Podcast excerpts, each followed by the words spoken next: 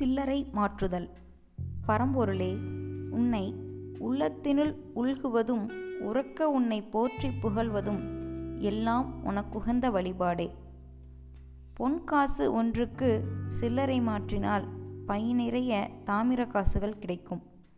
சிறிய பண்டங்களை விலைக்கு வாங்குவதற்கும் அவைகள் உதவும்.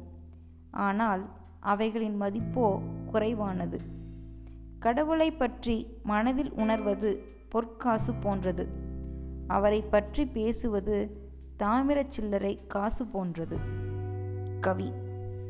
அல்லும் பகலும் அறிவாகி நின்றவர்க்கே சொல்லும் பொருளும் சுமைக்கான் பராபரமே தாயுமானவர்.